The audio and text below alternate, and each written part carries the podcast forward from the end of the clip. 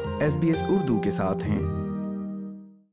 سفر علی دانش کوئٹہ کے علاقے ہزار گنجی کے رہائشی ہیں ان کی فلم پرواز در شب فارسی زبان کا ماسٹر پیس سمجھی جا رہی ہے اور بہت جلد South Indian film festival Australia میں دکھائی جانے والی ہے اپنی فلم کے بارے میں بتائیے اس کی کہانی کیا ہے اور اس کا آئیڈیا آپ نے کیسے کنسیو کیا اوکے okay, بیسکلی میری فلم کی جو کہانی ہے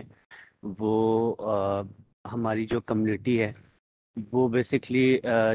ایک علاقہ ہے ہزار گنجی ہزار گنجی میں وہ جب سبزی لینے کے لیے جاتے ہیں تو وہاں پہ ان کی کافی جو ہے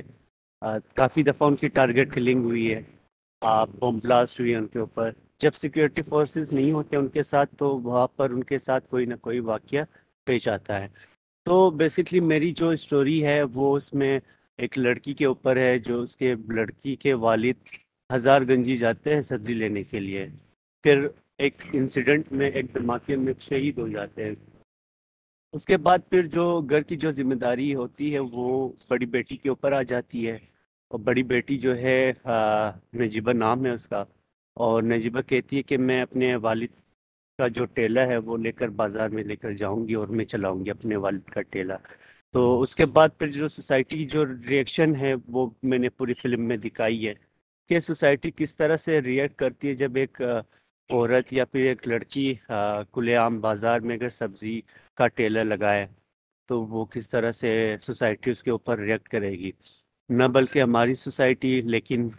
پاکستان کی کوئی بھی سوسائٹی چاہے وہ لاہور میں ہو چاہے وہ کراچی میں ہو اور یہ اس کا آئیڈیا مجھے تقریباً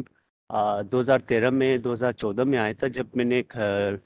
لڑکی کو میں نے دیکھا تھا وہ ہمارے ہی ایریا میں مطلب سبزی کا ٹیلر لگاتی تھی بالکل ٹھیک اچھا آپ کی فلم کوئٹہ میں فلم آئی گئی ہے وہاں شوٹ کرنے کا تجربہ کیسا رہا بہت بہت سخت کیونکہ کوئٹہ میں تو وہاں پہ فلم میکنگ کی جو مطلب کہ چیزیں ہیں اکوپمنٹس ہیں وہ نہیں ملتی دوسرا یہ کہ وہاں پہ لوکیشنس ملنا بہت مشکل ہے اور تیسری وا کی جو آڈینس ہے عوام ہے ان کو آپ کس طرح سے کنوینس کر کے آپ بولیں گے کہ میں یہاں پہ فلم شوٹ کر رہا ہوں وہ یہی سمجھیں گے کہ اچھا آپ ٹک ٹاک بنا رہے ہیں تو ان کے مائنڈ میں صرف وہی ٹک ٹاک ہے اور آپ اگر بولیں گے کہ نہیں میں یہاں پہ ایک فلم شوٹ کرنے جا رہا ہوں تو لوگوں کو کنوینس کرنا اس کے بعد پھر پوری فلم شوٹ کرنا بہت مشکل تھا میرے لیے اور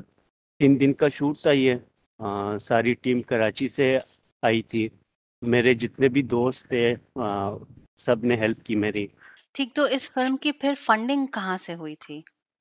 فنڈنگ میں کیونکہ میرا تیسس فلم تھا تو یہ میں نے فنڈنگ خود ہی کی تھی اس کی آپ کی فلم مختلف بین الاقوامی فلم فیسٹیولز میں بھی دکھائی جا چکی ہے اور کئی ایوارڈز بھی جیت چکی ہے تو جی۔ ان فیسٹیولز میں فلمیں بھیجنے کا کیا طریقہ کار ہوتا ہے ایک ویب سائٹ ہے فلم فری وے اور فلم فری ویب پہ جا کے اکاؤنٹ بنانا پڑتا ہے اس میں اپنی فلم سبمٹ کرنی ہوتی ہیں پھر فیسٹیولز آتے ہیں اور فیسٹیولز کے تھرو آپ اپنی فلمس بھیج سکتے ہیں ہر فیسٹیول کا فیس ہوتا ہے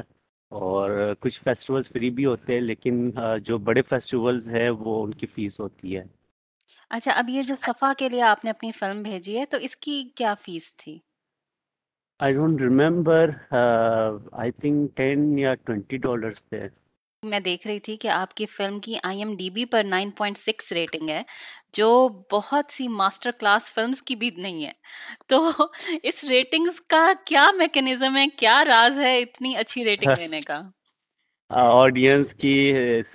یہ آڈینس بہت ہی سراہا ہے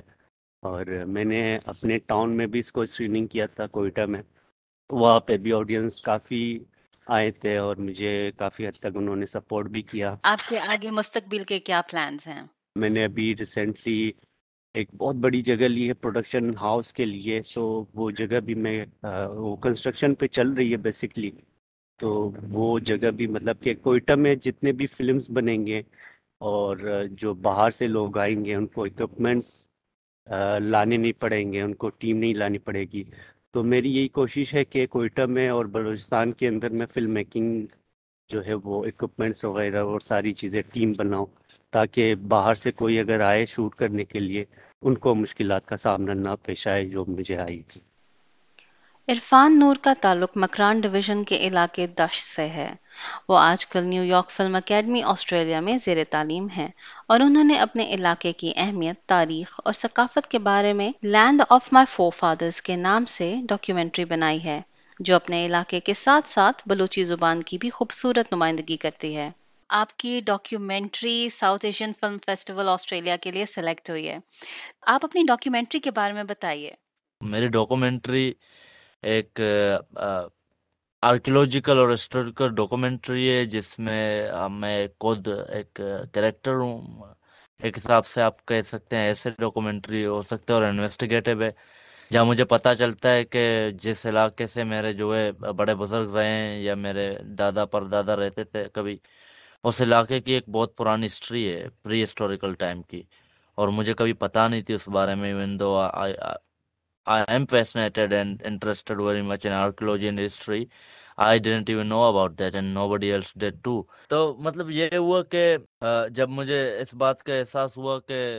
میں اس علاقے سے ہوں اس جگہ سے میرا وابستگی ہے اس کے باوجود مجھے کچھ پتا نہیں اس جگہ کے بارے میں تو پاکستان کے دوسرے لوگوں کو یا دنیا کے لوگوں کو تو بالکل بھی پتا نہیں ہو سکتا اسی لیے یہ پورا ایک سفر اسٹارٹ ہو گیا میرا جس بیسکلی دو ہزار سات سے لے کر دو ہزار اکیس تک اکیس میں میں نے کمپلیٹ کی تھی ڈاکومنٹری تو اس بیچ میں بہت کچھ غائب تھا جن کا کوئی ریکارڈ نہیں تھا اس علاقے کے بارے میں تو کچھ تھا ہی نہیں تو اس ڈاکومنٹری کے ذریعے میں اس چیز کو ایک ایک حساب سے آپ کہیں کوشش کی پرزرو کرنے کی بھی کیونکہ یہ مینلی اللیگل آرٹیفیکٹ غیر قانونی طریقے سے جو یہ آثار قدیمہ اسمگل کیے جاتے ہیں باہر ملکوں میں لے بھیجے جاتے ہیں اس طرح سے تو یہ اس چیز کے اراؤنڈ گھومتی ہے اچھا آپ کی ڈاکیومینٹری بہت دلچسپ لگ رہی ہے لیکن آخر یہ علاقہ ہے کون سا یہ دشت ایک جگہ ہے ڈویژن ہے دشت کے آس پاس کچھ علاقے ہیں بلنے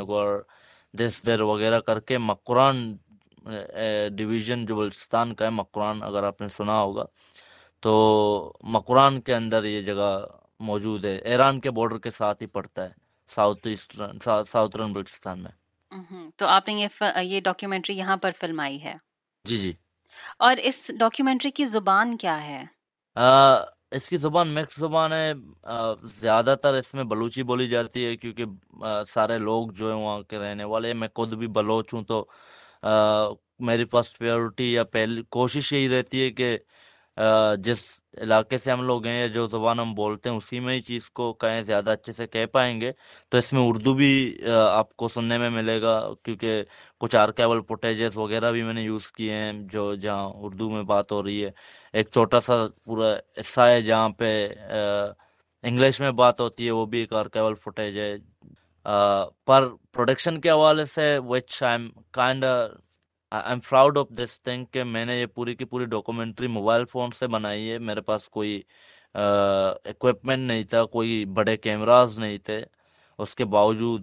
اللہ کا شکر ہے یہ آلموسٹ پوری دنیا میں ابھی تک لگ گئی ہے آسٹریلیا رہتا تھا آسٹریلیا میں بھی لگ گیا تو تو یہ موبائل فون سے شوٹ کرنے کا ہنر آپ نے کہاں سے سیکھا یہ آ گیا بس کیونکہ غربت میں یا مجبوری میں جو ہے کریٹیوٹی نکلتی ہے بندے کی نا مجھے کہانی کہنی تھی میرے پاس نہ پیسے تھے نہ لوگ تھے نہ کوئی تھا تھا تھا کچھ نہیں نہیں اور ایون دو موبائل بھی میرا اپنا دوست کا تھا اس سے میں نے اس کا موبائل بیچارے کا جو چین کے اپنے پاس رکھا تھا کوئی ایک آدھ ہفتے تک کون دیتے آج کے دور میں موبائل تو Aiman Khawaja Pakistani British film maker اور ڈیجیٹل جرنلسٹ ہیں ان فلم آسٹریلیا میں شارٹ لسٹ ہوئی ہے ان کی فلم فورسڈ کنورشنز یعنی جبری مذہب کی تبدیلی کے بارے میں ہے اور بیس فلم فیسٹیولز میں دکھائی جانے کے بعد اور آٹھ ایوارڈز جیتنے کے بعد اب آسٹریلیا میں دکھائی جائے گی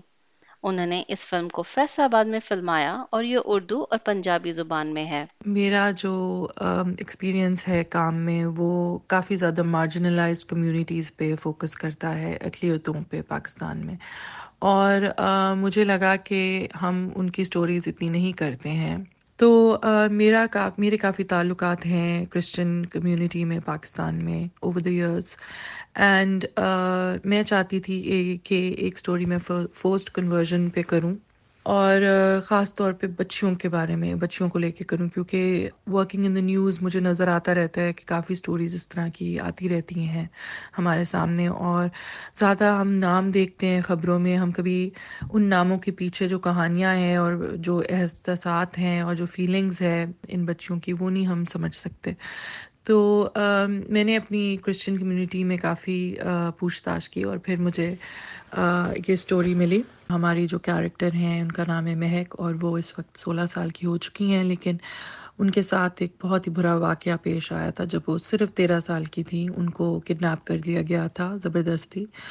اور پھر کڈنیپنگ کے بعد ان کی زبردستی شادی کرائی گئی اینڈ uh, ہم لوگ یہی چاہتے ہیں کہ ہماری اسٹوری کی اویئرنیس بڑھے لوگ ایسی بچیوں کی ہیلپ کریں یا ہیلپ کرنا چاہیں بیکاز اس اسٹوری کے اندر ایک بچی ہے اور اس کی بھی اوپر سے بچی ہوتی ہے اس پورے نتیجے میں اس اس پورے سناریوں میں تو ہم لوگ یہی چاہتے ہیں کہ جو بچیاں سسٹم جو بچیوں کو فیل کرتا ہے پاکستان میں سوشل اینڈ لیگل ان کے ساتھ کیا ہوتا ہے اور ان کے جو سرکمسٹانسز ہیں وہ کس طرح کے ہوتے ہیں we just wanted to show little of that کیونکہ آئی ڈونٹ تھنک کہ آج تک لوگ یہ دیکھ پائے ہیں کہ جو بچیاں فورسٹ کنورژن اور فورسٹ میرج کی شکار ہوتی ہیں ان کے ساتھ ہوتا کیا ہے بعد میں جب وہ گھر آ جاتی ہیں فلم مائی مدرس ڈاٹر کی کو ڈائریکٹر مریم نے ہمیں بتایا کہ ان کی فلم پاکستان میں بھی مختلف فیسٹیولس میں دکھائی گئی ہے Now that the festival season is kicking off in Pakistan, it's screened at two festivals here so far. Uh, it's screened at Karachi Literature Festival last week, and it um, is also going to be screened at the Wow Film Festival in Karachi. یہ تھی ایک مختصر ملاقات پاکستان کے ابھرتے ہوئے film سازوں کے ساتھ جن کی فلمیں اور ڈاکیومنٹریز پوری دنیا میں مقبولیت اور ایوارڈز جیتنے کے بعد اگلے ہفتے آسٹریلیا میں ساؤتھ انڈین فلم فیسٹیول کا حصہ بننے جا رہی ہیں لائک کیجیے شیئر کیجیے تبصرہ کیجیے فیس بک پر S B S Urdu follow کیجیے